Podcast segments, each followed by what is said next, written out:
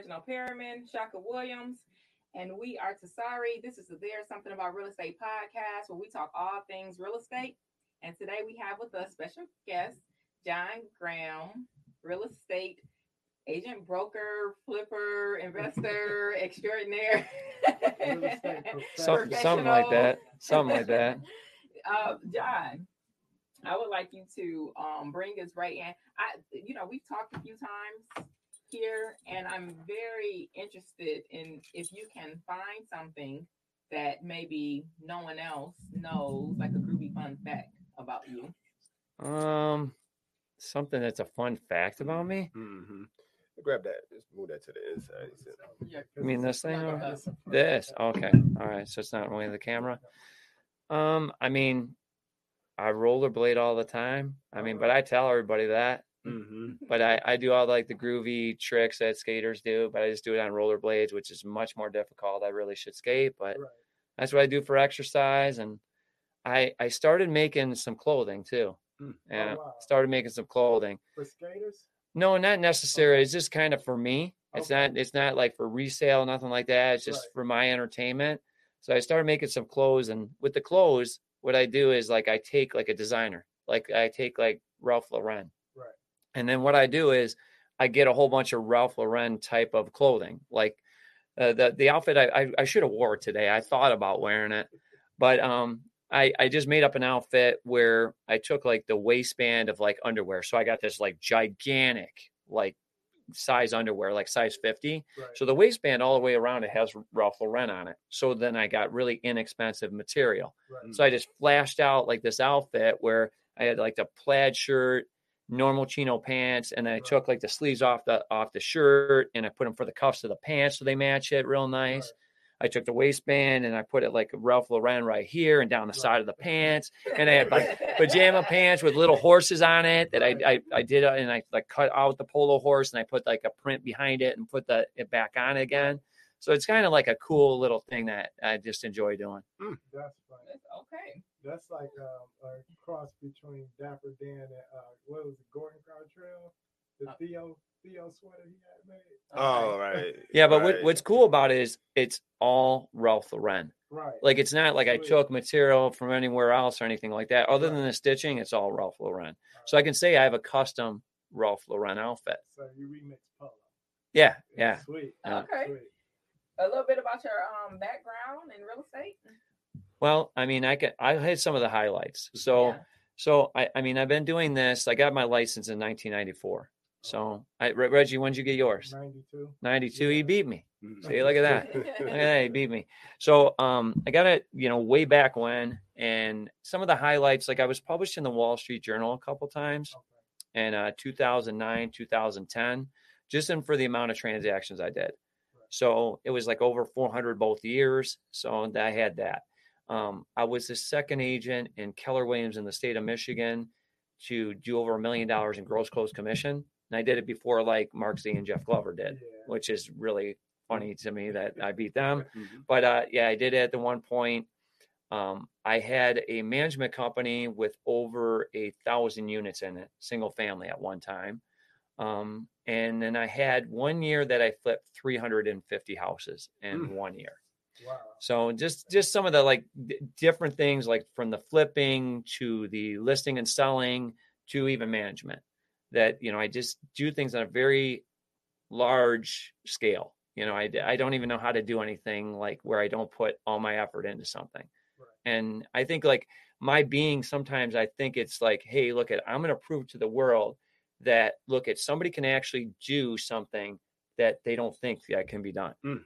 I Like mean, it- it- 350 flips. Yeah, That seems almost yeah. impossible, right? yeah. So and then and then I still list and sold real estate too as Mm. well. You know Right. that year. You know, just like a lot of years, I flipped the houses on the side, which my side would be somebody's full time job, Right. Right. and then still sold like hundreds of houses. That's crazy. So Do you see any benefits? Because we we go through this a lot. So a lot of investors or wholesalers say like, "Oh, I don't want to get my license." Do you see any benefits of being a licensed broker and being an investor? well, there's there's benefits and there's also like negativities that go along with that too Right. as well. I mean, if you're a wholesaler, I, I think it's best you do not have your license Right. because I don't know how you can go to an actual owner Right. And really say, "Hey, I just want to get this for this price." And if they ask you the question of what really what the value is, Right. what are you going to say to them? You're going to say, "Hey, look at um, I'm not going to lurk in your best interest. You, you know, I I'm a realtor and I can only work in my best interest." Right. I don't know if you're going to get anywhere with that conversation. So there's benefits and negativities to having a broker's license and not having a broker's license to have a real estate license too. So, I mean, it's all over the board, you know. Mhm. So it's it's a very open ended question. It matters exactly what you're doing. I mean, obviously, being as a realtor and a broker, you're going to have the access to the multi list. Right. So that's a that's a big benefit. Mhm. And uh, you in Realcomp, I think is one of the less used tools that a real estate agent really should use. Like, here's one example: is like just having Realcomp. Like people ask me, how do you pick up contractors? I go, I go through Realcomp. Yeah. I just find the other guy that flipped a house, call up that agent and ask him, hey, who flipped the house? Who did this? Who did that? Do you have a contractor there? Eh, Does that contractor looking for more work? Did he do a good job? Right. You know, and then I find contractors. It's out of Realcomp, which is like uh, unorthodox, but Yeah. it's just me just thinking outside the box, I guess. Right. And for those that don't know, Real Comp is our local MLS service. So, so I got a question. So um, when did you you started in '92? Is that when Nine, you, no, that's when that's when Reggie started. I mean, I'm I- sorry. Yeah, yeah. I started a couple 94? years later. Yeah, 94 94. Mhm. is where I actually went and got my license. Okay. All right. So, and, and I'll tell you, I'll tell you a little bit of background on that. Mhm. So you kind of get a bit, a good feel of like where I kind of started. So when, and it kind of started back when I was in high school. When I, when I was in high school, I would watch the David Letterman show and I would do my homework. Mostly watch the David Letterman show. But um, so after that was over, there was a guy that was on TV, and his name was Carleton Sheets. Oh, Mhm. Okay. I still listen So if you're if you're an old timer now, you got to be over the age of 40. You have to be over the age of 40 to even know who this guy is. This is before the internet. This is before cell phones, pagers, everything. We're talking about like 85. You know, I was like maybe a junior or sophomore in high school. All right. So I would see this guy and he would just captivate me. Mhm. I just was like no money down, Mhm. showing big checks. Very exciting. You know what I mean? It really got my attention.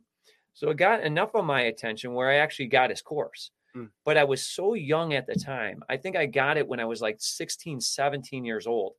I just didn't understand it well enough. You know what I mean? Probably I didn't have the attention span either to actually go through it properly.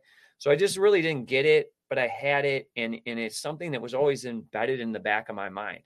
And so that's the real reason why I even got my real estate license is that I skateboarded and that's all I did when I was younger. Skateboarded and I worked at Red Lobster, okay, which was my first job. So I did that and then I started to like feel the illnesses of skateboarding because it's a very rough, competitive type thing. You know, you're like a daredevil on wheels. Mhm. All right, jumping down big staircases, doing things down handrails, you're meant to get hurt. And I was just getting older. I was like, you know what? I'm taking my girlfriend seriously, you know, about, you know, marrying her. And I was like, I got to do something with my life. You know, I can't work at Red Lobster and just skateboard all the time, even though I love it, you know. So then I was like, maybe I should get my real estate license. So in 94, I went and got. And I don't even know how I got it. I, I have such a little amount of attention at that time, you know, a small amount of attention span. So like I don't even know how I got it. If you ask me how I even sat in a classroom, I don't even know. but I- but I got it. Right. So I had it for about more than a year, and then I didn't do anything with it. Zero. So I had it, passed it, great, and then we went to an engagement party, and my wife was talking to this lady, and this lady was like, "Oh yeah, I sell real estate." And I just started this new brokerage, which was through 21 Town and Country over in Clinton Township. Oh, yeah. And so she was like, you know, if he wants to talk about it, this is a great brokerage. I just switched from another one and so on and so forth. So I just said, oh, well, this is the right opportunity, I guess. I was thinking about it. So she just happens to be here. So I was like, okay, I'll do it. So I just went in there. And then when I went into the office, then I, I met with this big dude, this big, big guy. He's Italian. All right.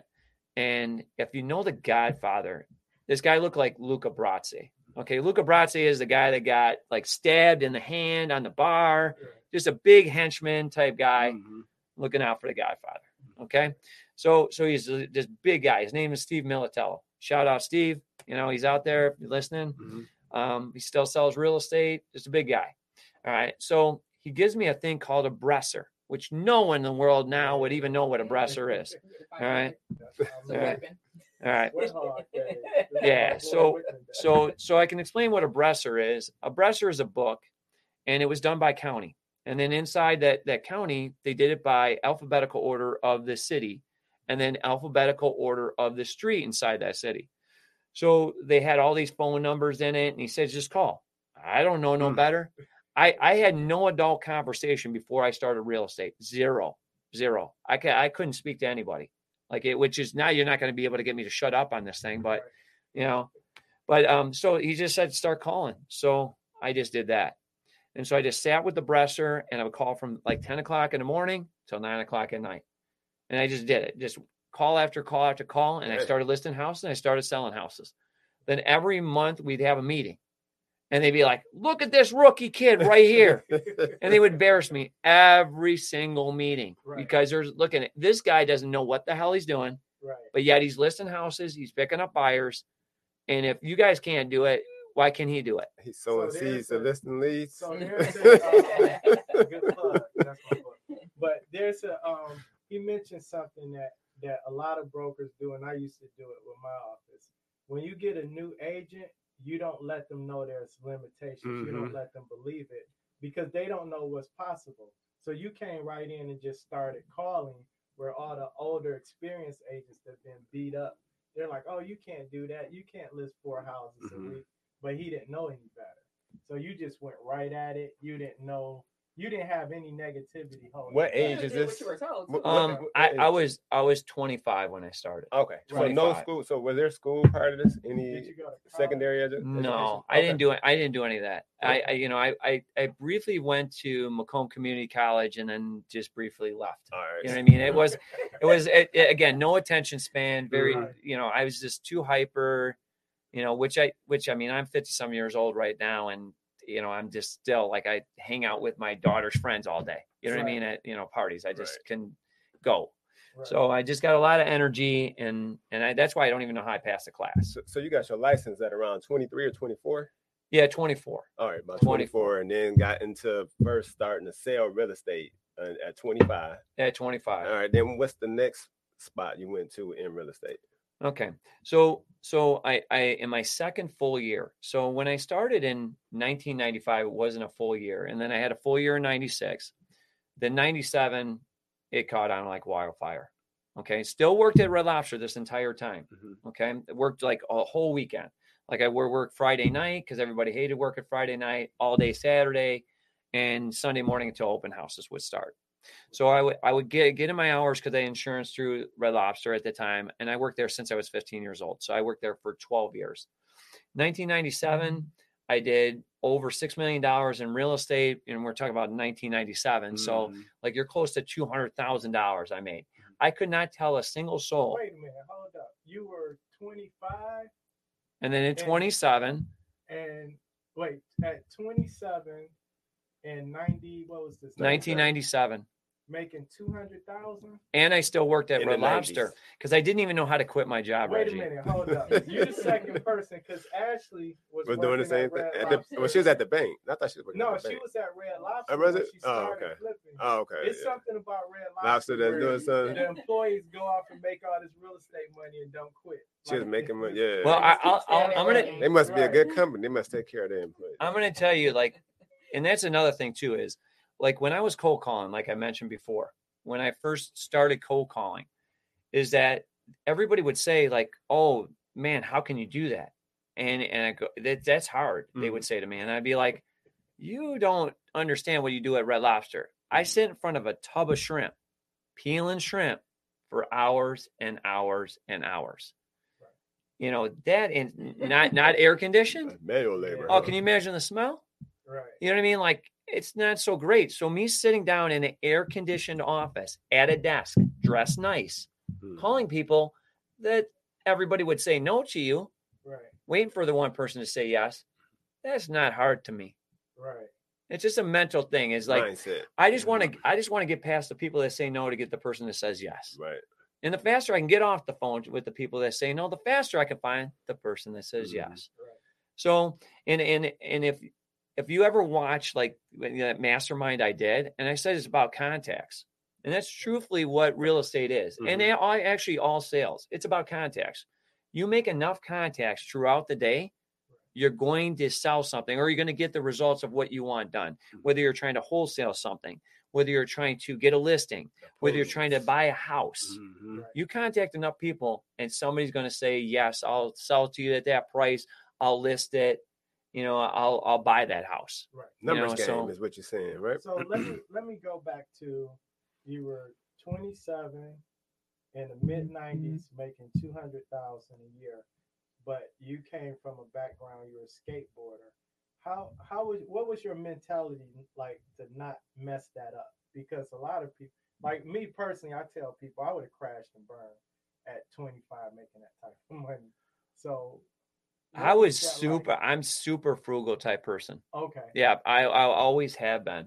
I don't even know where i get it from but i'm just that type of person where i could just like live off of nothing. Okay. you know what i mean? Very very simplistic easy you know type of like you know spending habits. Like so i was more focused on and and i was actually building a house because we were getting married that year too as well. I was building a house for my wife and myself so i took care of the house. She took care of the wedding and i said to her look it other than the food i love you honey but my answer is i don't care so you do whatever you want. Don't get me involved with it because I, I I already answered all the question. I don't care. You can pick whatever flowers, colors. You can pick my groomsmen. I don't care. And that's my answer. So just like if you want to throw the food in front of me, uh, maybe I'll pick out a couple choices there. So luckily, I have a great wife that was understood my personality too because she knows once I get into something, I really go for it. Mhm. So she allowed me to even have the freedom to do what I need to do in real estate. So in '97, you went, you sold six million, and uh, then what you do next? Um, I mean, so I I kept on selling right around there for probably about the next like I would say five to six years. I would I would improve, you know, maybe a million or so here and there, but I was kind of I could see I was hitting a plateau. That one of the problems was is that I was having trouble with with the actual brokerage where I was trying to get assistance, things like that, and I was so young and I was learning very quickly, which I could see was scaring my um, my my office manager a lot. I mean, it, I was going at such a fast pace, like my my learning and stuff. I, I learned very quickly. I would learn a lot about investments and like HUD housing. I got the whole office signed up in HUD housing, VA housing. I, I did all that, and like that brokerage was meant to sell nice houses and buy nice houses or sell to clientele nice houses. They weren't meant for like everything that I was trying to accomplish because like, I was going back to, you know, Carleton Sheets. I want to buy and sell. And then in 1997, that's where I actually bought my first house. I started working with investors Mhm. and I sold some investors some homes and I went to one in St. Clair Shores. The investor just couldn't show up. And I was just like, you know what? I'm just going to buy it. I know absolutely and utterly nothing of what I'm supposed to do other than I know this is a good real estate deal. Right. I grew up as a very spoiled suburban kid, okay, from the from uh, Sterling Heights. My dad was making six figures probably in the 70s. Okay? So anything I wanted, I got. My mom just got me whatever color polo shirt I wanted, back to the polo. But but but you know, so whatever she would just get me. She would run around all God's great earth. You know, you know that's like a saying for her too. Mhm. So, you know, you know, looking for stuff for me or whatever I wanted, I got. So even how my work ethic is, me being frugal, it, it's very different than what my upbringing Hmm. was. My upbringing was that my parents had good money, they made good money, and my mom was willing to give me and satisfy me whatever way she could. This was You know. a flip. This was a flip that you were. Yeah, yeah. So I was meant to show it to an investor, Oh, but I looked at it as like, I'm going for it. mhm. I'm buying it. So I went ahead and got a mortgage, um, bought it in 1997. That's when I did my 1st Mhm. one. Uh, I started, you know, renovating it, not knowing really what to do, trying to hire contractors out, just trying to learn the, the process of it and sell real estate at the same time. So just did that. you know, and I and luckily the people that were interested in buying it were the nicest people and they were handy. So they were able to finish up the house. I made some money, but I got to list theirs. I double dipped theirs actually too. So it, so the whole process kind of worked out. Right. So I was like, okay, good experience. Let's do it again. Mhm. Yeah. You know what I mean? And I'm the type of person I like to push boundaries. Like when even when I sold real estate, if I was scared of something, I would just go, I'm scared of it. That means I should do it. You gotta do it. I just got to do it. So listing, you know, like for sale by owners or expireds or doing anything that was out of the realm of not my knowledge, I would just go in there and learn it. That that's why I, I say I was learning at ve- very fast pace because I would be, I would push myself very hard. Mm. And uh, one of my mottos was even when I started because I just didn't have the knowledge, um, or even like the conversation of being adult. Because like you know, on skateboarding, I can't talk skateboarding to an adult, especially back in like the 80s or the 90s, you know, you know, and that's when I skateboarded. So, like me going and say, "Hey, I kick flipped a 12 stair," no one would know what that means. You guys probably don't even know what the heck that means, No, but yeah. but yeah, so like that would be thrilling to me, but it's more of a skateboard community type thing. So I didn't have like being able to speak or talk well. So you know, it, it was it was a lot for me to even push myself into real estate to learn it Mhm. with not even having adult conversations or normal conversations with adults. I just didn't have them. I was more of a physical type of person where I'm just going to go out there and, and I'm going to show you, Right. you know, rather than let's talk about it. A question: What was the market like in '97? It was hot. It was Yeah, it was hot for it was hot. Any any any property, any property that you would list would sell in a hot second. So it was just like it was. Yeah, just like it was months. just months ago. Yeah. Yeah. Okay. It just, I think then we wasn't seeing too much of the overbidding, but it was selling quick. So so then so when so in '97 so between '97 and like 2007, what were the changes in the market that you saw? Did it go down or did it stay pretty steady? Yeah, I'll tell I'll tell you a lot about it because like I I mean I understood the market. I kind of knew what it was going to do before it even did what it did. So okay, let's let's go 97. Okay, did really good. Getting married, building a house, did my first flip. Okay. And then um I I, I then quit my job at Red Lobster. I went off to my honeymoon Right. and never came back to Red Lobster. Mhm. So that, then that's gone. So now, now I'm doing real estate full time, got a house, got a wife. Now I'm going crazy. You know, so that I'm selling a lot of houses, more and more each single year. And then we're let's go to 2003. Mhm. Okay. I was I was I was at Century 21 Town and Country from 1995 to 2003. Started interviewing with other companies. All right. Then I realized that you know, eh, like I, I wanted to go to Keller Williams. They had the right structure, right basis for me. I could get assistance, so on and so forth. So I went there. So that's when I really even started even taking off more. That the, the first year I went to Keller Williams in 2003, I sold over 100 houses. And then every year after that, for the next like probably eight years, I sold 50 houses more every single year. Mm. Okay. And that's when I got up to my published Wall Street Journal. It's probably 2010, 468 transactions. And that's not with a team of agents. That's just done with me. Mm. That was just me. 468. 468. I mean, I had a lot of employees at that time. I work with investors, first time home buyers, builders, regular people buying a house, selling a house, going down, going up, you know, upgrading, downgrading. Um, so, you know, I just had like every forum of real estate I had it covered. Like most people, they would know me for like one thing. They would be like, John works with all the investors. Yeah. You know, if you were if you were that type of person that listed those type of houses, you would think that's all I did. And then other brokerages, like like they would do like a lot of like list a lot of first time homebuyer houses. Like that there was a, a Century 21 like showcase that that was around at that time, and they listed a lot of houses in Warren. Century 21 Collins listed a lot of houses in Warren at, at that time before they did the foreclosures. And so they would just say, Oh, John, we work with a lot of first time homebuyers. So Right. I just worked in a like just so many different forums Mhm. that that everybody thought that I was just the king of that forum when they didn't realize I had all this Oh, other stuff King set of all the forums. right? Yeah, yeah. So, Yeah. Like I, So so the reason I was asking about was the difference between 97 and 2007. I'm trying to get to the cycles. Okay, okay. Wait, the here, real here, and I'll, estate I'll give you exactly when it happened and what was going on. Okay, so late '90s. All right, because I always wanted to flip houses because I always wanted to work with investors, understand it. I started looking at foreclosures late 90s. Okay. All right. So we're talking about like 96, 97, 98, 99. Okay. So I lived in Macomb County. So I would just take everything in Macomb County that was a foreclosure at the time. And where if you're talking about 1996, you're talking about possibly one or two a week. Okay. At that time. They were easy to look at, didn't have to schedule like, you know, you put times down, but you could go whenever you wanted.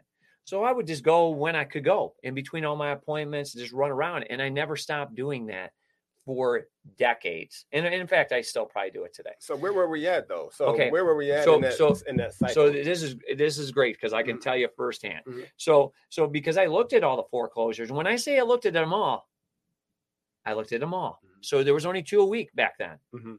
and all of a sudden it became four, Mm. eight, more and more. And it, they were already down in like in Macomb County, like Southern Warren, Mhm. possibly Eastpointe. You know, just in like the the lower type income areas.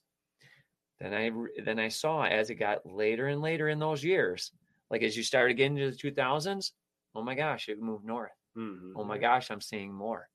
So I was firsthand a day to day trade. I say I'm like a day to day trader, like in stock market to real estate. I could really see it. I knew it was going to happen. I could see it was going to happen.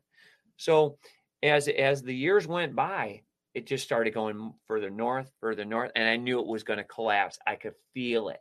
Right. I could So feel me- it. I could sense it. I want to point out something. When I asked earlier about the benefits of being an agent, broker, and investor, that is one of the keys there because you're actively in the business every day. So you're seeing, you're projecting what's going on in the market because you're in it and you can feel it. Plus, you mentioned earlier too, the house you brought, you were able to sell it to a couple that was able to finish the project, but you also made money listing their property. Mhm. So when I talk to a lot of agents, I'm like, you should be investing. Mhm. Like, why wouldn't you invest? Because you have such a huge benefit. You have access to all this information. Facts. Yeah. So- Go ahead. So no, go ahead. Well, because I'm curious. you- So you said you could sense it happening. So right now, currently, you know, with the changes that we're because they're like um hyper, you know, like in terms of the changes. What do you feel like is coming up now? Like, what are you sensing or what are you feeling? Th- these are and these are just my predictions Mhm. okay but i've been predicting the real estate market for a very long time you know i mean since like the 90s Mhm. so me being the person that i look at all three counties of houses so everything in the tri-county area i look at everything that's listed every day. So i look at like numbers that you guys wouldn't see because you're specifically looking in one area where i look very broadly okay? So I look at the whole thing on a daily basis and I actually look at every single house. So, like, for example, right now around this time of year, um, single family housing, Tri County area, there's about 500 listings a day. All right. So I look at every single one, Right. you know, so there's not too many people that would even need to do that, you know, but I do because I just want to find the deals. Right. You know, so luckily I know every single area. I can just look at price point area, price point area, and know what a good deal is or not just that quickly. It takes me a whole 15 minutes to do that. Right. But you know, other people eh, it would take a god's you know Right. long amount of time. Yeah. You know, so what I Fifteen see, minutes to figure out what a deal is. yeah, what a Oh, deal is out of those 500 Right, right, houses. got you know, just like Yeah. looking through them real quick. No. Right. So, in regards to the predicting what I think is happening right now, I've been saying this for a long period of time is that the market is not based on any numbers. Okay. The, the, the financial numbers of where the maybe like the, the state economy is, the state's real bad shape, real bad shape. So is the federal, you know what I mean? The national economy is real bad shape. So for the real estate to market to ever go up, it should never. And there, there's no reason financially it should do it. So what is it geared on now? And I my belief is pure media. It's Mm. pure media of what what the market is based upon. And I've been saying it for a very long time, like for years and years and years. And the reason why I even even thought this for years is that there used to be a guy named Greenspan. Do you remember Greenspan? mhm. Okay. All right. So if you remember him, he used to go out and say on a, on a quarterly basis why the interest rates were going to go up and down and what the housing market was going to do, so on and so forth. You stopped hearing from him when the economy fell apart housing wise. Okay. And the reason why is is because he was just going to go in there and say, everybody knows it, but everything's awful, guys. Mm. Right. No one wants to hear that. No, no. Why? Why go out there and say it? So they just had that person, which is the financial advisory, not say it anymore. They just and you don't hear from even the new person because they realize that if we want to have the economics go right for whatever party's in office, and I'm not and look at I'm not trying to promote Democrat or Republican by what I'm going to tell you. Okay. I, I think the Republicans would do it if they're in office, and the Democrats are in office now. So, like, I'm not saying I'm politically anyway. I'm real estate wise, and mm-hmm. that's all I really care about mm-hmm. because I've made money when we have Yeah. Democrats in office, and I made a hell of a lot of money when Republicans are in office. So either office doesn't matter. I just have to figure out what I need to do in my business and what the, the market is, along with whatever their policies are, so I can make money. And that's mm-hmm. really what I care about. Mm-hmm. Okay. So I'm not really politically driven by what I'm going to tell you is, but this is what I think is going to happen is I think that the ratings of the Democrats right now are so low, which they are. They're very, very low. And so I think what's going to happen is, is that next year, a year before the election, they're going to lower interest rates. Okay. And they're also going to lower the gas prices. And then on social media, they're going to tell you it's great to buy houses. That's my belief. And that's a guess. Right. I'm totally guessing. And I mean, I'm bullish in this market right now. So I'm still buying. Mhm. Right. I'm not afraid of what's going on right now immediately. So I could be wrong, but that's my guess of what I think is going to go on. Because to me, that makes sense to me. But whether it makes sense to me or whether it makes sense to you guys, it's all what could happen or maybe will happen. So you're saying, um, telling people that the interest rates are going to go down and the gas prices are going to go down are going to make the masses feel like we're in a better. Social media controls it more than anything. Can, They doing it right now, really. can I mean, you know, I, I think we, Because I don't we agree missed what he said because Yeah. I hundred percent. Because we're coming to a new election, and so things when that new person gets placed, right? No, No, we- the, this missed- is missed Okay, point. what, I'm, what I'm trying to say Let is me let me let me say something. we missed the biggest point he said. I'm not Democrat, I'm not Republic, I'm real estate. I made money in every market. Oh, yeah. Right? And we focus on what the media is saying instead of what we know and what we feel because we're living in it day to day. And he just basically said, This is what I expect to happen, but I'm bullish in this market. So if we know certain things, we should still be moving forward and find ways to make it happen for us and our business. for sure. And that's because we can't we can't control what the media is going to say. We can just react to it, but there are certain things we can do to be proactive because we know what the average consumer is doing on a daily basis. Well, mm-hmm. well, what he's what he's describing is exactly what they did when Yeah. Donald Trump was leaving True. office. Yeah. You, you get what I'm saying? So they Right. it's it is a cycle in that in that matter too. But go ahead. No, I'm a, that's what I was kind of getting to because I've been listening, and you know, people are kind of thinking Trump is going to run again. They're also thinking that he's going to win, and I'm wondering what your correlation to lower interest rates, a lower gas prices, telling the public like how that's going to impact the economy. Um, I think it just makes the Democratic Party look good before an election. Okay. And again, I, I, I'm not. I, I'm, I'm making sure 100. percent This is not like No. politically and I get driven. saying, Because if it, if the of Republic. No, if the was saying- Republicans had Yeah. low rating right now, Mhm. I would feel that that would still happen. Okay. You know, it's not gonna do the Democratic and it's not Republican. It's just what they It- do. it's like, That's the, Hey, look, point. look. If I was a politician in office and I wanted to look good before an election, what would you do right now? Think about it. You would Mhm. lower the interest rate and you would lower gas prices, Yeah. right? Doesn't matter if you're Democratic or Republican, third party, doesn't really matter. You're going to want to make your the economy better Look right before or an look election. better. Doesn't mean Yeah, that yeah, it is. yeah, You want yeah. look better. Yeah, and, and, and you got to understand yeah, too, politicians run a lot of the media right. and they back a lot of media. Now, like you, your social media is the one thing I think, like even our forum, like realtors just in general, Right. Should go out there and say, "Hey guys, look at the market right now. You can get a better deal on a house. You don't have to overbid. Yes, the interest rate's a little bit higher, but now you're going to get the same payment and now you get a better house. And- And the interest rate is not higher than historical. It's higher. But you got to understand, people are very, very world. like brief of what Short. it might have been. Yeah, of Yeah. like Yeah. not historically. But you got to give them that information. So I agree. But so you've been in real estate since '94. You've been in, in real estate since '92. What's the low prior to 2020? We What's the lowest interest rate you ever saw? All through the nineties, we were when I started. Is it was just eight. eight, eight and a half. So you've eight. never ever seen sub five, sub six. So, so Okay, we no never problem. seen sub five and sub six. So when people were talking about this two and three percent interest rate, that's that's a, a eh, outlier. And and I use and, that I, in and. I think that's the reason why I stayed on the point prior, where I said that things aren't really based off of good hard numbers anymore. Mhm. Exactly. And, and because because they're not based off good hard numbers anymore, it's what the media tells you. And also, I believe that we had a really low real, real, um, interest rate, and the reason why we had a low interest rate is to keep the real estate market going because it, it doesn't matter if there's Republican, Democrat, or third party in Mhm. office.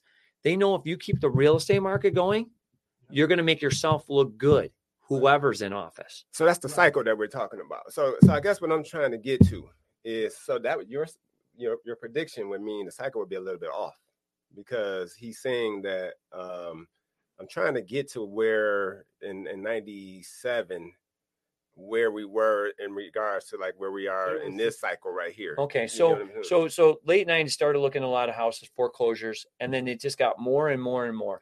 So so when it, when it hit when it hit around 2003 2004, Mhm, I could see that there was a problem, mhm. and everybody didn't even know it yet. I could tell. 'Cause we I still could was just hot tell. though in 2003. Oh yeah, it's 2004. still good. So yeah.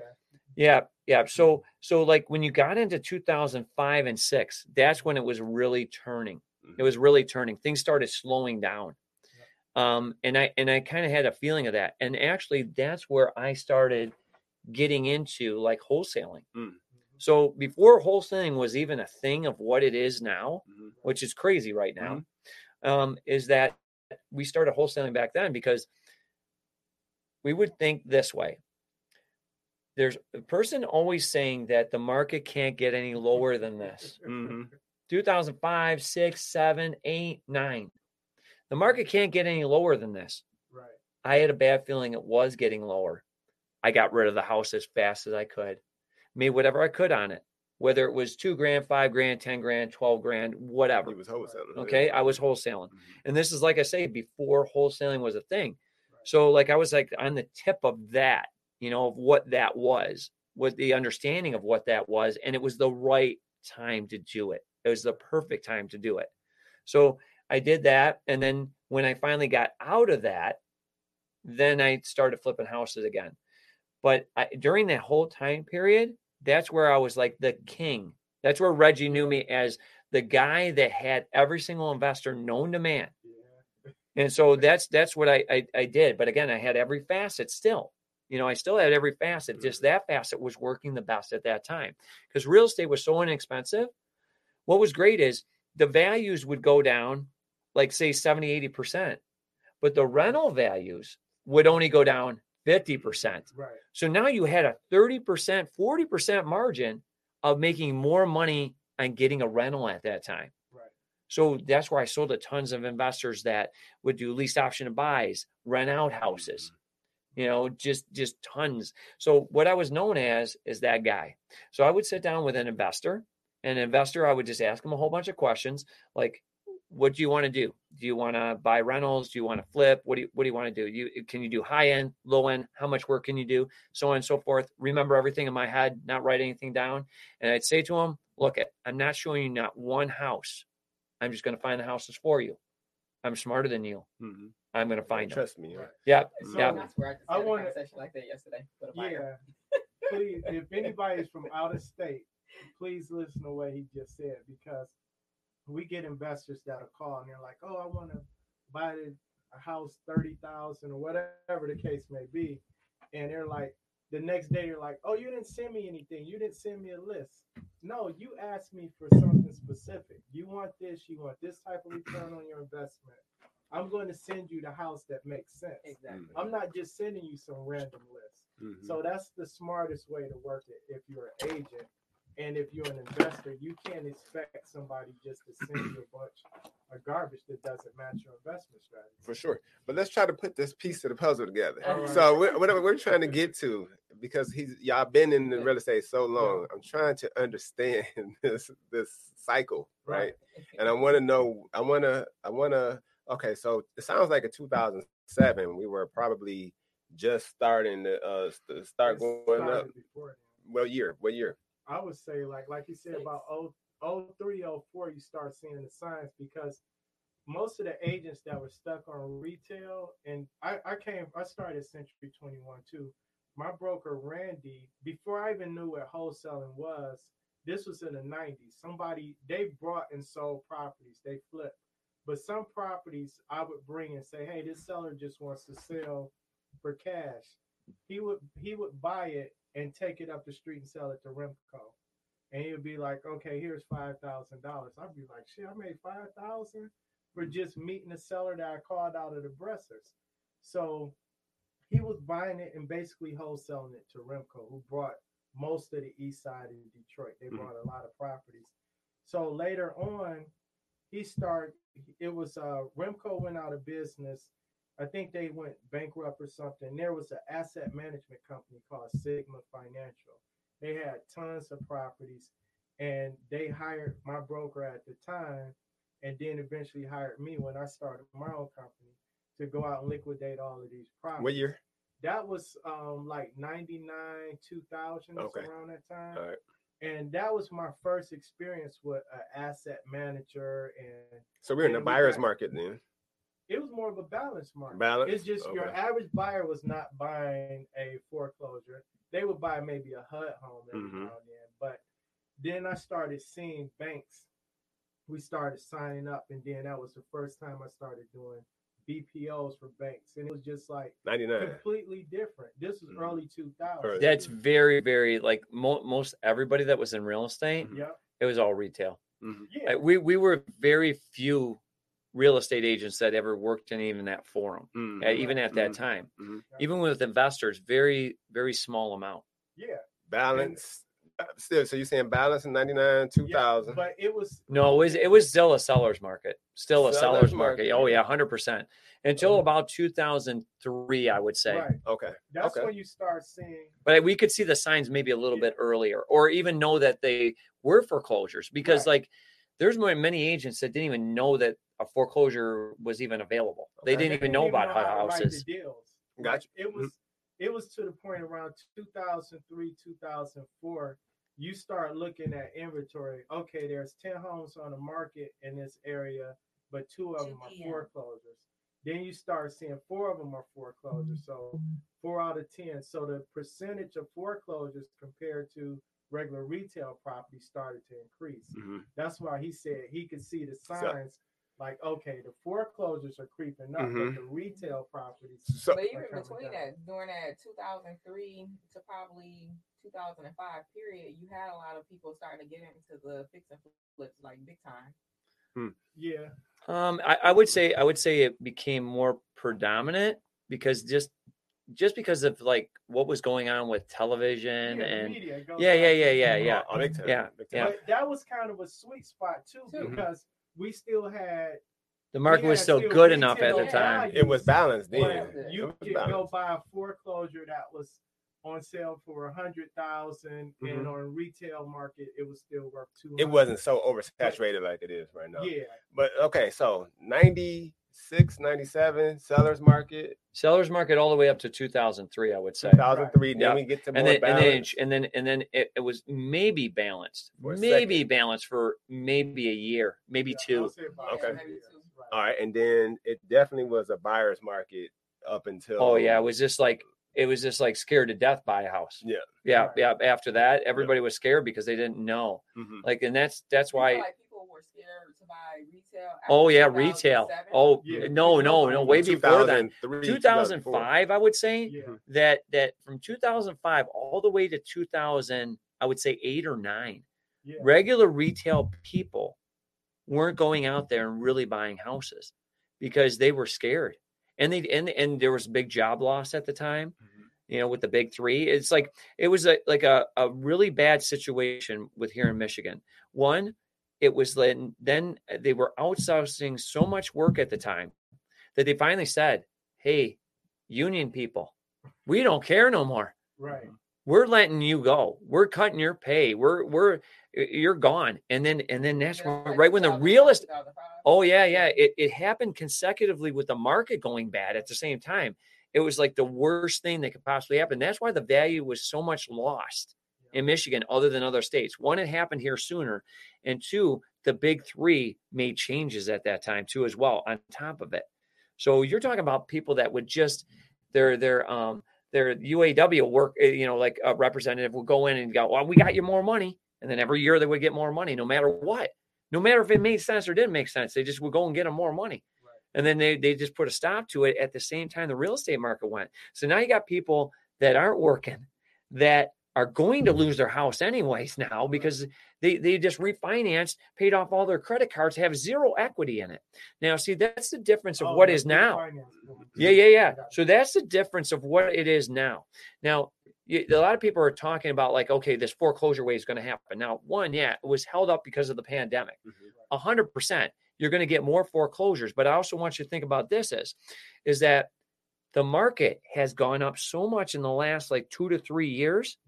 That all the people that were foreclosed prior to that now have equity. So even if they lost their house, five, you know, like they bought it five years ago, they got equity in it. So most likely they're not going to lose it, or the bank's not going to lose it e- either on that deal. Mhm.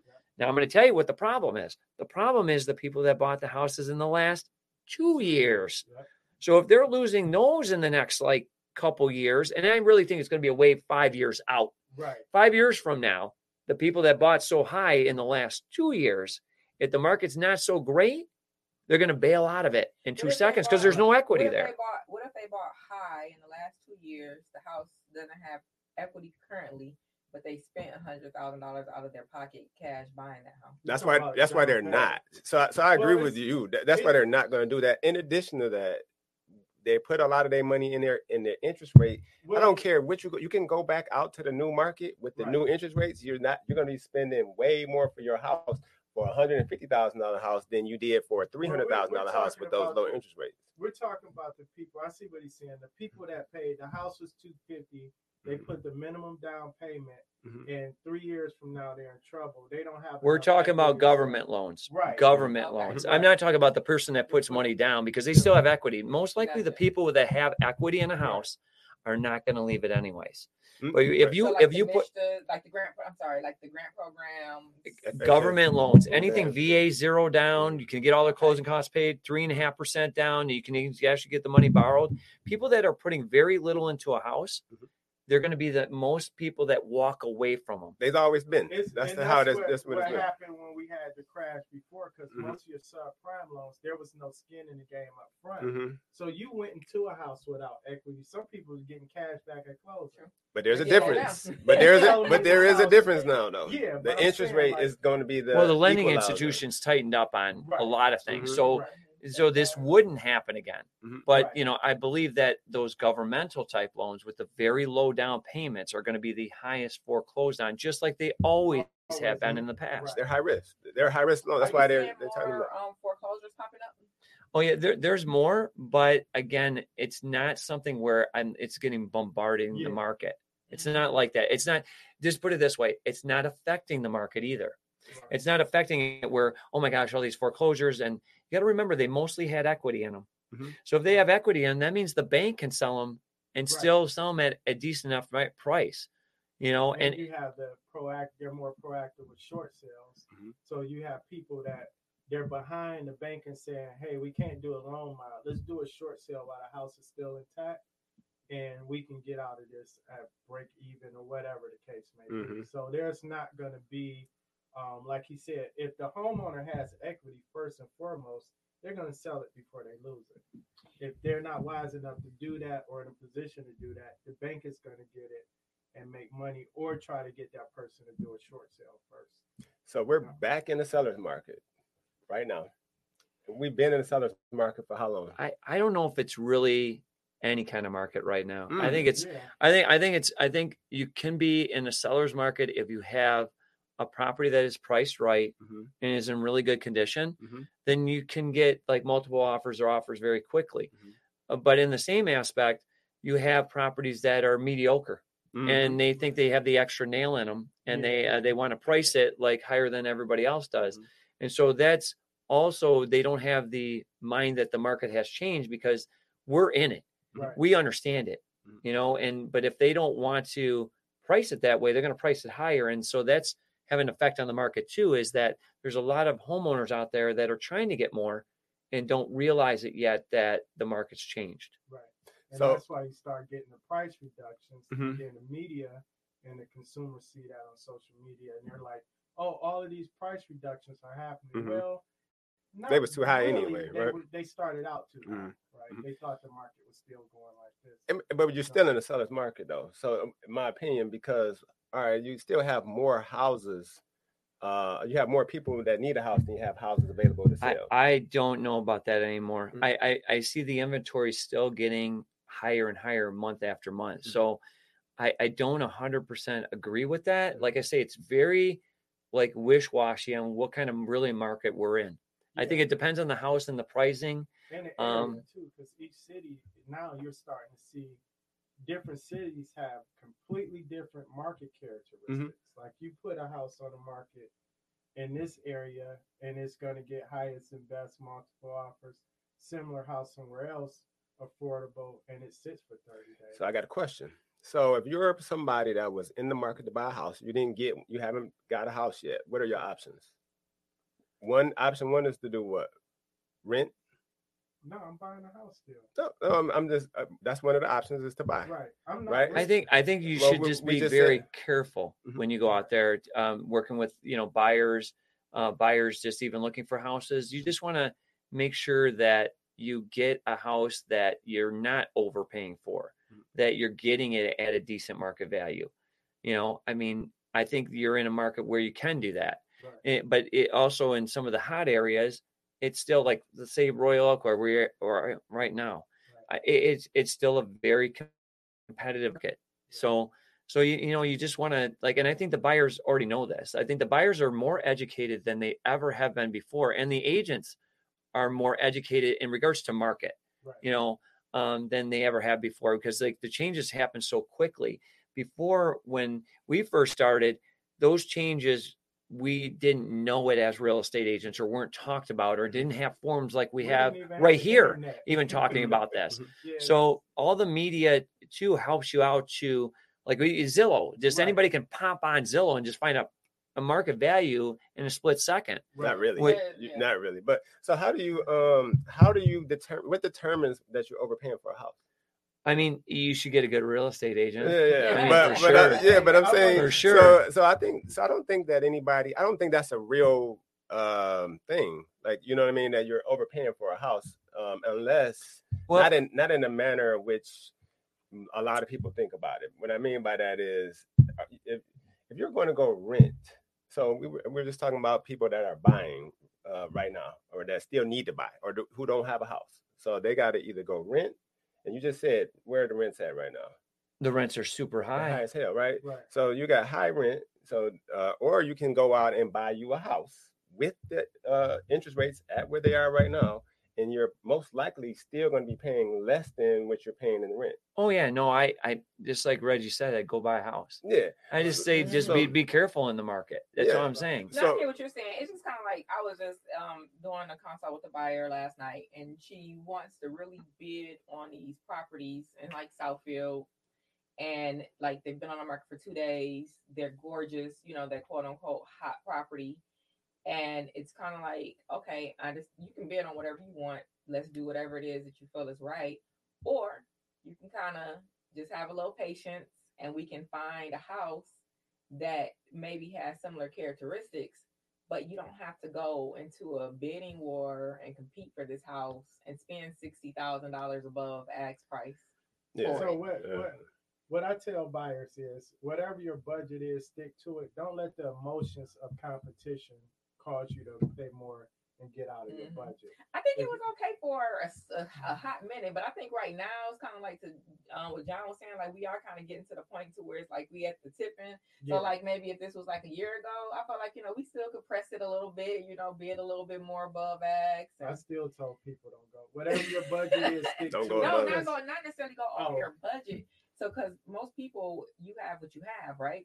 Right. and so you buy what you can Mhm. even if you're putting cash into it but um i think it was smarter to do it at a certain time because the equity was still Oh, increasing appreciate. Mhm. I think the opportunity right now for a buyer is better than it was a year ago. A hundred Yes. So so I mean, why not take advantage of that as a buyer? You know, so go out there and be able to bid on a house. I I, I say get a good real estate agent. The reason why I say that is, is that I see that the showings on my listings have gone down. And I mean, I list like you know three, four properties a week. Right. Okay, so so here's the one thing is I know if I was a buyer's agent Right. and seeing the showings, and and the other thing is they're not getting shown as quickly. Mhm. W- If you got a really good agent, I mean, I would be. I, I know how I am. I know how fast I move. I'm just that guy that moves faster than anybody else can.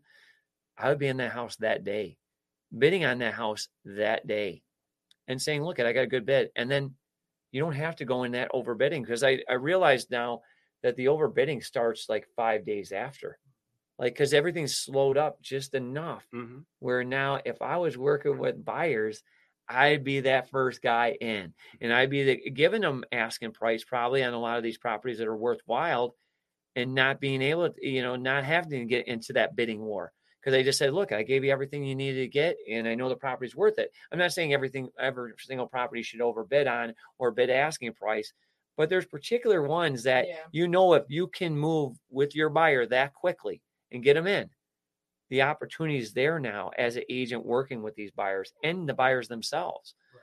So the faster that everybody can move, you're going to get a better deal now. So I want to. I want to because we gotta. We gotta yeah finish off with his flips. Mm-hmm. How many flips on average are you doing a year?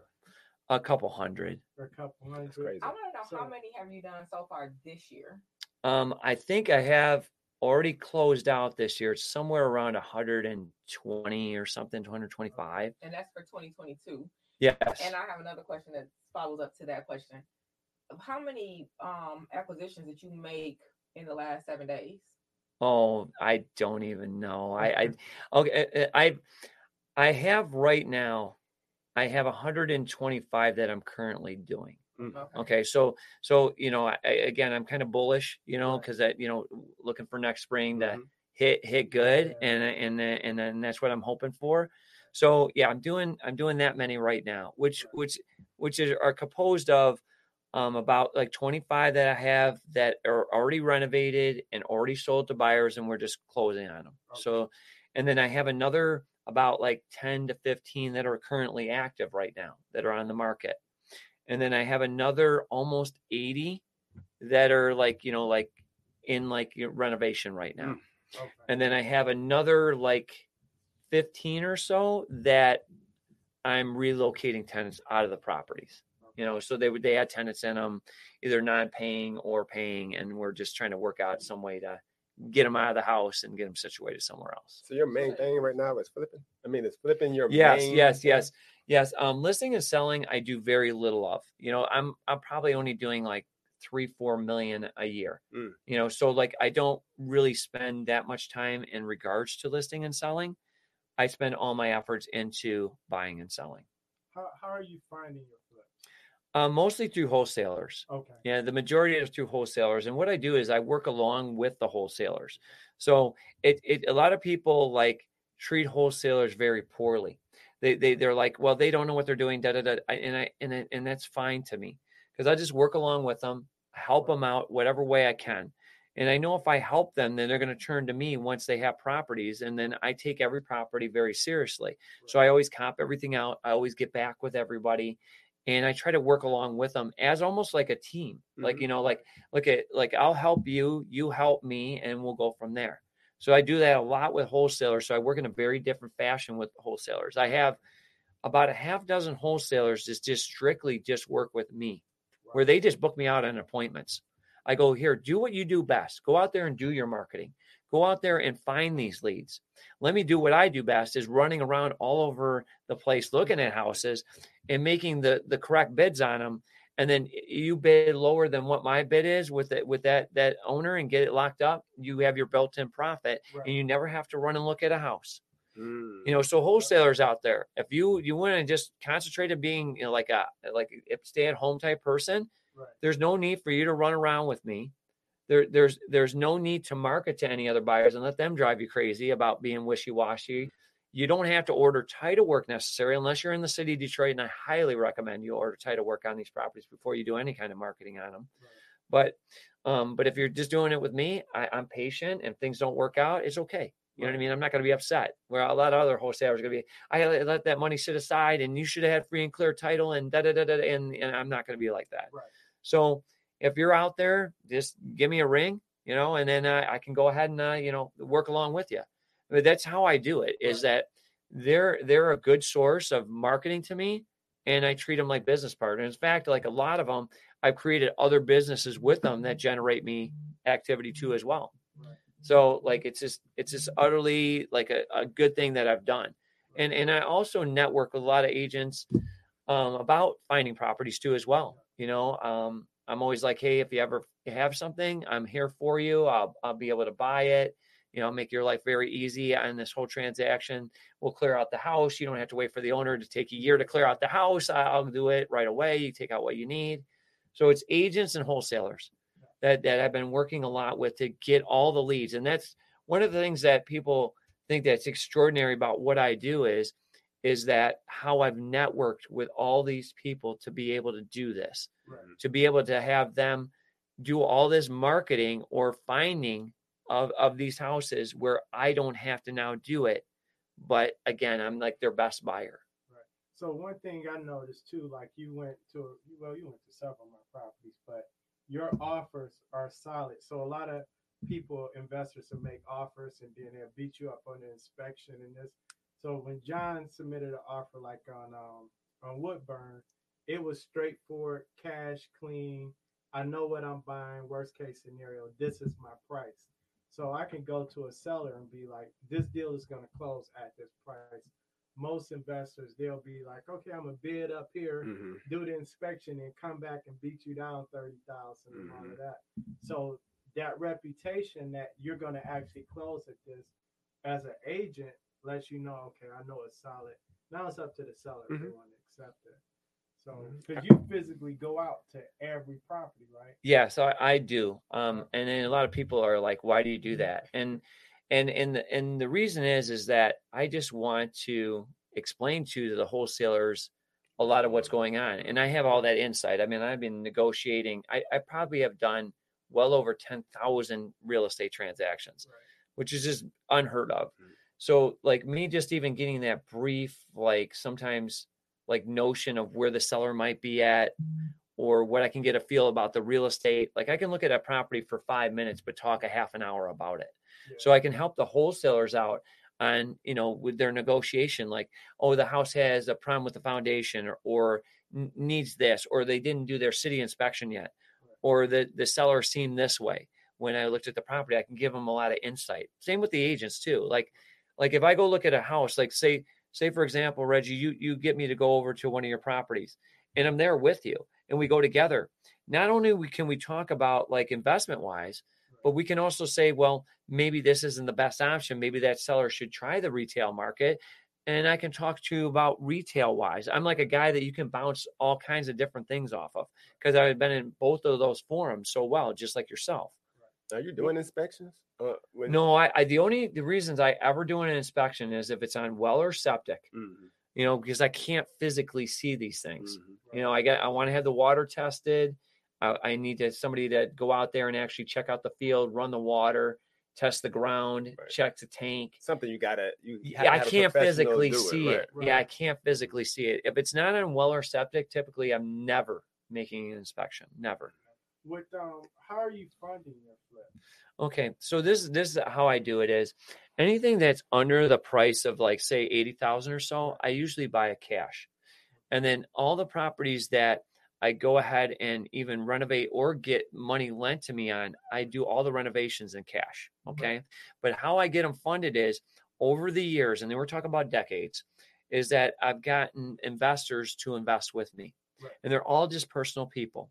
And if I could say out there to all the people looking for money so they can invest in real estate, take control. Don't go to the big lender or a lender that just lends to people that, you know, flip houses.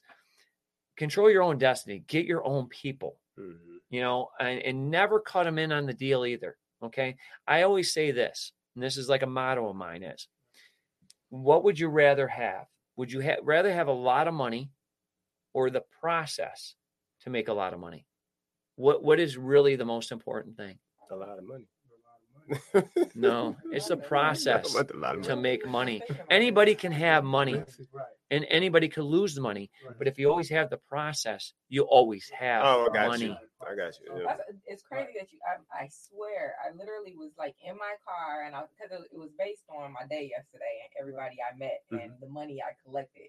I was like, damn, you know, how much money do I actually have? Mhm. right. And it's it's to your point. It's the relationships and the process of getting it and the things that people will invest in. So you can duplicate it. You can They're do it investing in you. Yeah. Exactly. Right. Mhm. Yeah. So if you do well with people, then they come to you. I always say money doesn't refer out business. People do. Mhm. Mhm. And then people like I've gone to, they lend me the money. So now it's all referral based almost like I get more and more money because the like the 30 plus people that lend me money tell somebody else. Mhm. And they're like, here, look, I've been investing for how long with John and you know, you know, go to him and you know, it's it's you just get paid interest. You can keep enrolling it if you want to. He's always got properties, so on and so forth. And this why the reason I even do the amount that I do Mhm. is because I have the backing to do it. And you never cut them in. They're you're only Never, your never, because again, That- that The process of making money is much more important. Mhm. I always say that you could take all my money from me, Mhm. okay, Don't make it. and and I'll be a millionaire Mhm. in next year. I have one more last question. Um, will you wholesale properties that um uh, like you know that's in your that you when I when when you say wholesaling, I do it a little bit differently because I work with wholesalers. Typically, what I do is I'll close on them still. Mhm. Okay, I'll close on them and then resell them. Mhm. Okay. I always Yeah. want to close on everything because that that wholesaler doesn't want that because they feel like they get taken advantage of. Yeah. You know what I mean? And I, I never want my wholesaler that I'm working with feeling that way. You know, you know, and, and and it's funny because a lot of wholesalers even see that, oh my gosh, you put the property back up on the multi list and you resold it. Right. And now I said, look at if you got the money, do some deals then. Yeah. You know, do some. And and it's funny, there's one wholesaler I work with. He's so very young. Shout out to Soham out there. He's a very young guy. Right. And I think he's a sophomore in college. He's probably like 20. I don't even think he's 21 yet. Right. And he really knows what he's doing. Mm. So he, he he's out there and he saw me do that a couple times. I bought his properties. I just put them back up and resold them. Right. He's like, oh my gosh, Right. you did that. I mean, he did well with them too. I think he made 20 grand on both these houses that I even bought. And then one I made 20 grand, one I made only seven, but I still made 27 grand. And all I Mhm. did was multi list them. Mhm. You know what I mean? That's all I did. I'm glad you mentioned that because a lot of times the wholesalers I know they don't understand the power of the marketing part of the MLS because it opens it up to other investors and retail buyers as well. Mhm. So that's good to know because we've done that Mhm. before where we've actually brought a property and two days later it's on the MLS and you're making money. It's like, what's Mhm. wrong with But I think it's really- the one we closing next week. I think it's really important though that you tell the wholesaler that you're doing that ahead of time, and, and even a real estate agent too. Like there's been times where I bought a property and they wasn't listed, right. and it was a real estate agent that gave me the lead. I'm like, I'm just going to list it, so they're not offended. You know what I mean? yeah. Like I don't want ever want to offend anybody, Right. do anything like that, and I don't want them to get in trouble too. Like, hey, look at maybe the seller could have got more money or something like that. Look, I'm Mhm. just gonna I'm relisting this thing, just letting Yeah. you know. Now, real quick before we wrap up, how are you dealing with contractors currently? And are you having contractor issues like everybody I else? I mean I really don't have like the issues that most people have, and here here's the reason why. Okay, one I have a project manager. Okay, and that project manager goes to a project manager per house.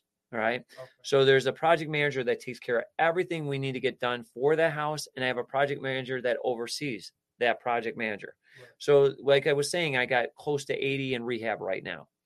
So that project manager will go to them and and make sure we can get the house done. And he's willing to help out too. Like if there's any problem solving, anything that like I can't find a plumber, we got our own plumbers. And need to pull a permit, he'll help pull a permit. You need help with the city, he's willing to help with the city. He's willing to facilitate what we need to get done to get the house finished. Okay. So those project managers can do sometimes one house and some they can do like a half dozen. Okay. And we got everybody in between. All right. So we have about 15 or so project managers that my project manager oversees. All right. To get all those projects done. So the reason why I don't have the typical problems now, I, I still, you know, it's hard to get sometimes the house done and, and there's delay in re- regards to labor and materials right now because it's a challenge. But I don't have the typical problems is because once these project managers get a hold of me, meaning that I contact them, they're like, oh my gosh, I have the right person. Mm. I always wanted to work with a person like this, meaning that I have a project for them at all times. I have a project manager that's willing to help and facilitate a deal, another person to go to to help get the project done. Sometimes they don't have that other person; they're lost. And two, having having the knowledge of how to do flips, how long they take, how to problem solve them, is also like very challenging. And now that's all in place with, you know, Tony, my project manager. You know, he's great. You know, he, we have a lot of knowledge, him and I, and so we know the time frames. We understand that there might not be working on our project every single day. We're not freaking out or going and picking out five different colors for the house, or you know, you could see all these houses that are done. So even a brand new project manager can see where the quality of our work are and what we expect of them Right. you know they can see it where uh, say a newbie type of flipper they're like i want this done in you know this $50000 rehab done in 30 days and i it's going to be all this custom stuff and i want it to be intricate like this and i'm going to drive you crazy and you know so that's why i say when they get a hold of me they understand that oh my gosh this is what i've always wanted and so typically they don't go anywhere if anything if anything yeah. if anything if they're not good enough we get rid of them right. not the opposite way around Right. you know so that that's the benefit and plus financially we have it really together where we pay out our draws on time. We we have invoicing. We got somebody like my project manager and my controller in my office looking at all the bills making sure what stage it's at making sure they get paid on time making sure they don't get paid when they're not at certain stages and letting them know that you got to get more done or finish the project or whatever the case is. I'm not saying it's not problematic Right. i'm just saying that it's easier because i have the structure and also i have the amount of properties to get one to the other so they're not worried about going somewhere else Mhm. Right. I would say on those those crews that I would say 75% of their business is mine. They're, they don't have to go and look for other work necessarily. Mhm. I mean, a lot of them do have other jobs going on, but as soon as they see, you know what I mean, they start gearing more and more towards mine than rather than the other because it's just much easier. You, and you got to remember too, you got retail out there. Yeah. You know how retail is so hard with contractors Mhm. they switch things up. You can't even smoke Yeah. on their their property or even out in front of the car. You you know what I mean? Like they, they they could get all whacked out on little little tiny things. They got to clean up every single day. Right. You know they got to stop at certain times. With mine, they could leave the job, come to the job as long as it's done in time frame. We're good. You know, so I don't have the same kind of problems that a normal person would have trying to find contractors. All right. Alright. You can, can you tell us where can we find you at social media handles? phone I don't have none of that. anything? None of that. You got to you got you you you, you got to call this guy. Yeah. John So yeah, John Graham and, and my phone number, it's it's super easy. It's 586-944 John. 944 John. So the audience, guess this is my phone number is 586-944. What is it, guys? John. What is it? Right. Hey. John. Come on, what is it? John. There you go. Five six five six four six. Are you skateboarding over at the place in here? Where are you skateboarding? I don't skate. I don't Oh, skateboard you nowhere. rollerblade. Rollerblade, yeah, Okay, yeah. right. So I hit all the skating rinks. I, I hit them all. find 'em, Uh, rollerblading. Yeah, Right. rollerblading, skate world, Yeah. the new rink, great skate. All right. Yep, Northland. Right. Riverside, Oh, yeah. Bonaventure. Yeah, yeah, I was just there the other day. Will's? What was that? You go to Will's? Um, no, no, no, I don't go to that one. It's because their floor's bumpy. Oh, You know, okay. Their Okay. floor is bumpy. been there. Oh yeah, I've been there. I've been everywhere. Okay, guys, that's a wrap. All right. It's hot. Yeah, I was.